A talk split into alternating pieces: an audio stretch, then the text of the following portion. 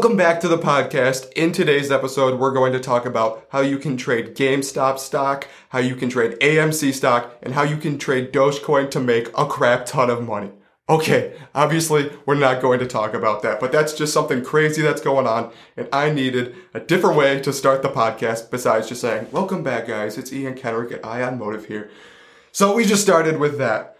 But let's get into it. Today, I'm going to be talking about how you can challenge errors in your thinking and challenge negative thoughts, right? So often, thoughts just pop into our head and we accept them as true without even thinking about them.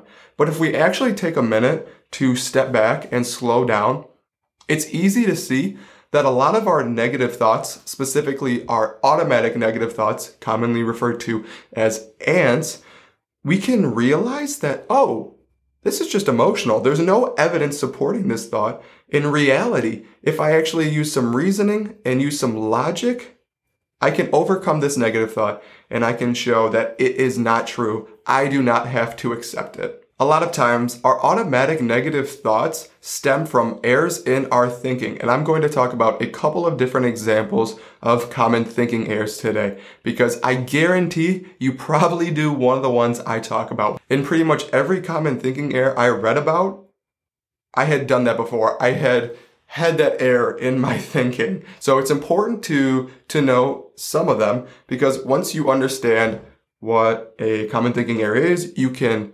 recognize it when you use it in your thoughts. You can say, oh, whoa, whoa, this is just X, this is just Y. Now, if I slow down and think about it, I can realize this negative thought is not true. Ultimately, the way to challenge negative thoughts, to overcome negative thoughts, is to think of the rational response. Use some reason, use some logic. That's our human superpower, right? We are not animals. We do not just have to accept the thought that pops into our head, go off of the instinct. No, we can actually slow down, think about it, and use reason, think of what's actually going on. And when we do that, it's easy to overcome our negative thoughts. I'm getting pumped. I got a good workout in before this podcast.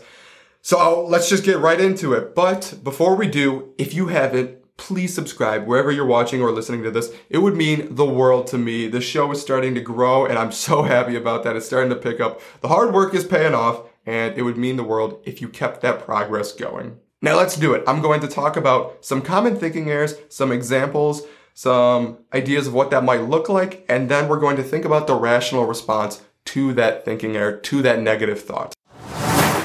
Coming in at number one, we have all or nothing thinking, black or white thinking. That's another way it's commonly referred to. I like to refer to it, I just thought of this, so quote me if this ever blows up. I like to refer to it as Ricky Bobby thinking. You know, Talladega Nights, one of the funniest movies ever made. That's what I thought of when I was reading and learning more about these thinking errors, specifically about all or nothing thinking. This one is pretty straightforward. All or nothing thinking is where you categorize events or experiences into extremes. So it's either good or bad. There's no, there's no gray area. Everything is on the complete opposite end of the spectrum. It's this or that. There's nothing in between, which is obviously not true. Going back to the Ricky Bobby example, if you've ever watched Talladega Nights, then you probably remember the line, if you ain't first, you're last. That is an example of all or nothing thinking, right? Ricky Bobby thought that if he didn't win the race, he was a complete failure, right? If you weren't going to be first, then there was no point in even playing. And the funny thing is, later on in that movie, when he finally meets his dad, I don't know exactly when it happens, but his dad comes up to him and he's kind of having this breakdown, right? He he can't he's having a hard time because he hasn't seen his dad in a long time. I don't remember exactly what happened, but that's that's what his dad told him when he was young. He's like, "Dad, remember you told me that? You said if you ain't first, you're last." His dad didn't even think much about it. He just thought it was some silly little saying. And his dad even says, "That doesn't even make sense. You can be second, you can be third, you can be fourth. I mean, come on. You can even be fifth. That is a perfect example of all or nothing thinking. Another example is thinking you're either great at something or you're terrible at something. So no matter what it is, you're probably good at some things and you're probably bad at something. So let's just say you don't do great on tests. So you take this example and think, wow, I'm not good at tests. I'm not intelligent, so I must be dumb. Okay, that is obviously not the case. People just struggle with tests, right? We got to think of the rational response. What would be the rational response to that? No, I just have a hard time taking tests. I'm great at other things. I excel in other areas. I excel in writing essays. I excel in um, verbal communication, right? I excel in public speaking. I'm just not that great at taking tests, but that doesn't measure my intelligence. Intelligence lies on a spectrum, right? It's not, it's not all about doing well on a test. There are many other ways to measure intelligence.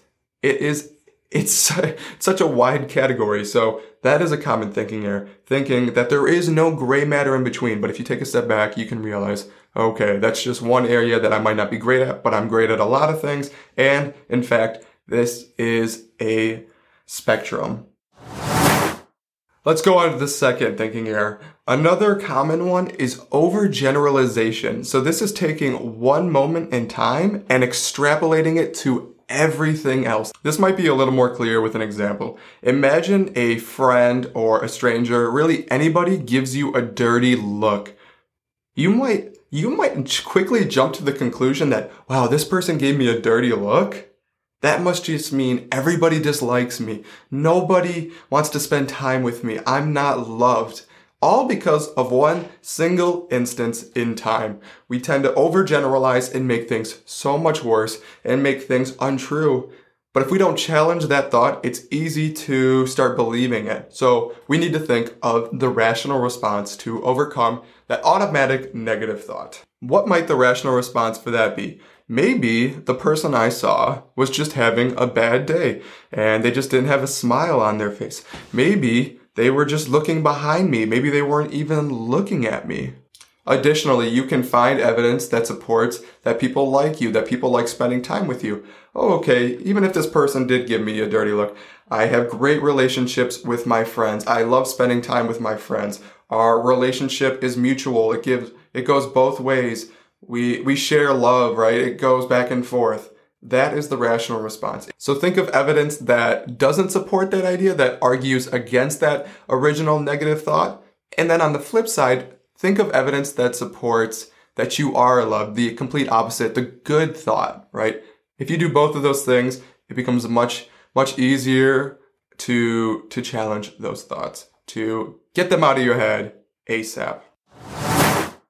Another common thinking error is emotional reasoning. And this is kind of related, I think, to some of the other ones. From what I've read, I might have just been misunderstanding it, but um, I see how this relates to a lot of mental health issues. Emotional reasoning involves taking your emotional thoughts and using them as support and evidence for a conclusion that is not true. When I was reading about this, I pretty much immediately thought about people who have a hard time loving their body even when they are fit and healthy. So an example of a thinking error or an automatic negative thought might be, oh, I feel fat, therefore I must be fat. As I mentioned, the person is already fit and healthy. The doctor tells them they're healthy, the doctor tells them they're they're doing well. They eat healthy vegetables, they eat their fruits, right? They don't have a high body fat percentage, whatever. For an example like this, again, we need to think of the rational response. We need to challenge that thought. We don't have to accept it as true.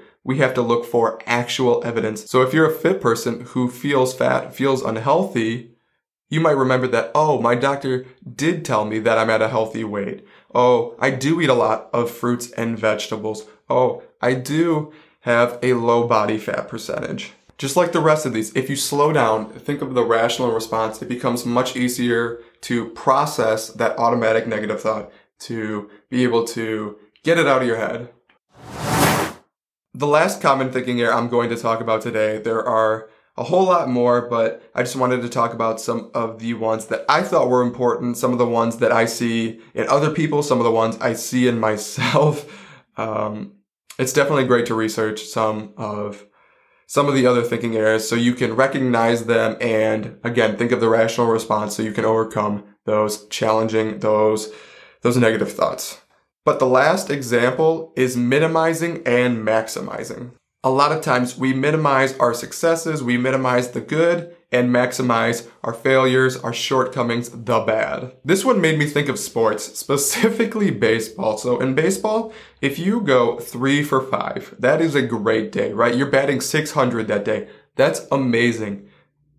But it's very easy to think about, oh yeah, I got three hits. That's okay. They were only singles. One was a double. So, I mean, that was, that was all right. That was pretty good. But I struck out twice or I popped out twice. That's terrible. I should never do that. Okay. Okay. Slow down, right? This is not school. It's not like you got a 60% on a test. That might not be great, but in the, in the realm of baseball, batting 600 would be off the charts. That's amazing. That's a fantastic day. Again, think of the rational response. What, what might that be? Oh, right. This is not school. It's not like I got a D on a test.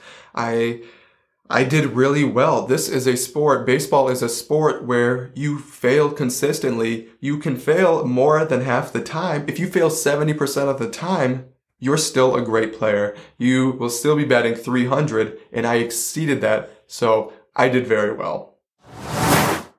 There are a bunch of other thinking errors and a lot of times they go by different names even though they pretty much mean the same thing as we saw earlier with all or nothing thinking um, compared to black or white thinking, right? Same thing, just goes by a different name. Uh, some other common ones include shoulding, include, that sounded like a swear word, but it's not. Like, oh, this should be this way, right? A couple more that I saw were labeling, just pretty much, as it says, labeling everything, and personalization. So, pretty much thinking that you're special, that you're always right. Um, that's another common thinking here. So I'll put the link in the show notes for a couple of good articles, a couple of helpful articles that I read that um, that I think could help you if you're struggling with automatic negative thoughts, if you're struggling with your thinking errors. Before we end this episode, I do want to say one thing that I think is extremely important if you're struggling with a serious mental illness, if you're struggling with depression, anxiety, um, anything like that, it might be hard for you individually to just use reasoning, try to overcome your negative thoughts by using logic. I understand that that won't work necessarily for an individual who is having a really hard time. So I just want to say, if this isn't working for you, if you're having a very difficult time overcoming your challenges, do not be afraid to reach out to a therapist, a close friend. You can reach out to a coach, a teacher. Sometimes this this is hard to do by yourself if it's a more serious issue, so don't be afraid to speak up and get help if you need it. Thank you so much for listening to today's episode. I hope you found it helpful. I meant to say this at the beginning, but it's the 20th episode, so that's kind of a another little milestone, another little accomplishment. So it's always good when when we hit something like that when we hit another another big number also just hit 500 downloads which is so awesome thank you so much for the support that means the world to me I'm so happy that the show is growing and that people are finding it helpful. It's just, it honestly makes me feel alive. Like it warms my heart and I genuinely mean that. A lot of times it's hard to recognize our own thinking errors. So don't be afraid to share this episode with a person who you think it might help. Maybe they're having some automatic negative thoughts and they're having a hard time overcoming those. Please share this episode so they can overcome those ants, right? Those pesty, annoying little thoughts or or share the article, whatever you think is more helpful. I don't really care how the people feel better if they listen to my podcast, if they listen to somebody else's podcast, if they read it in a book, right? I just want to help people and however they get helped is great. So if you think this this episode will help them or something else, don't be afraid to share with them, right? Don't be afraid to reach out to somebody who you think is struggling. Again, thank you so much for listening today this was a good episode. I'm happy with how these are going. I think I'm improving myself. Um, these are starting to get better and better, and I'm just loving the process. I'll see you next week on the next episode of Ion Motive. But until then, remember the Ion Motive. As always, live a charged life.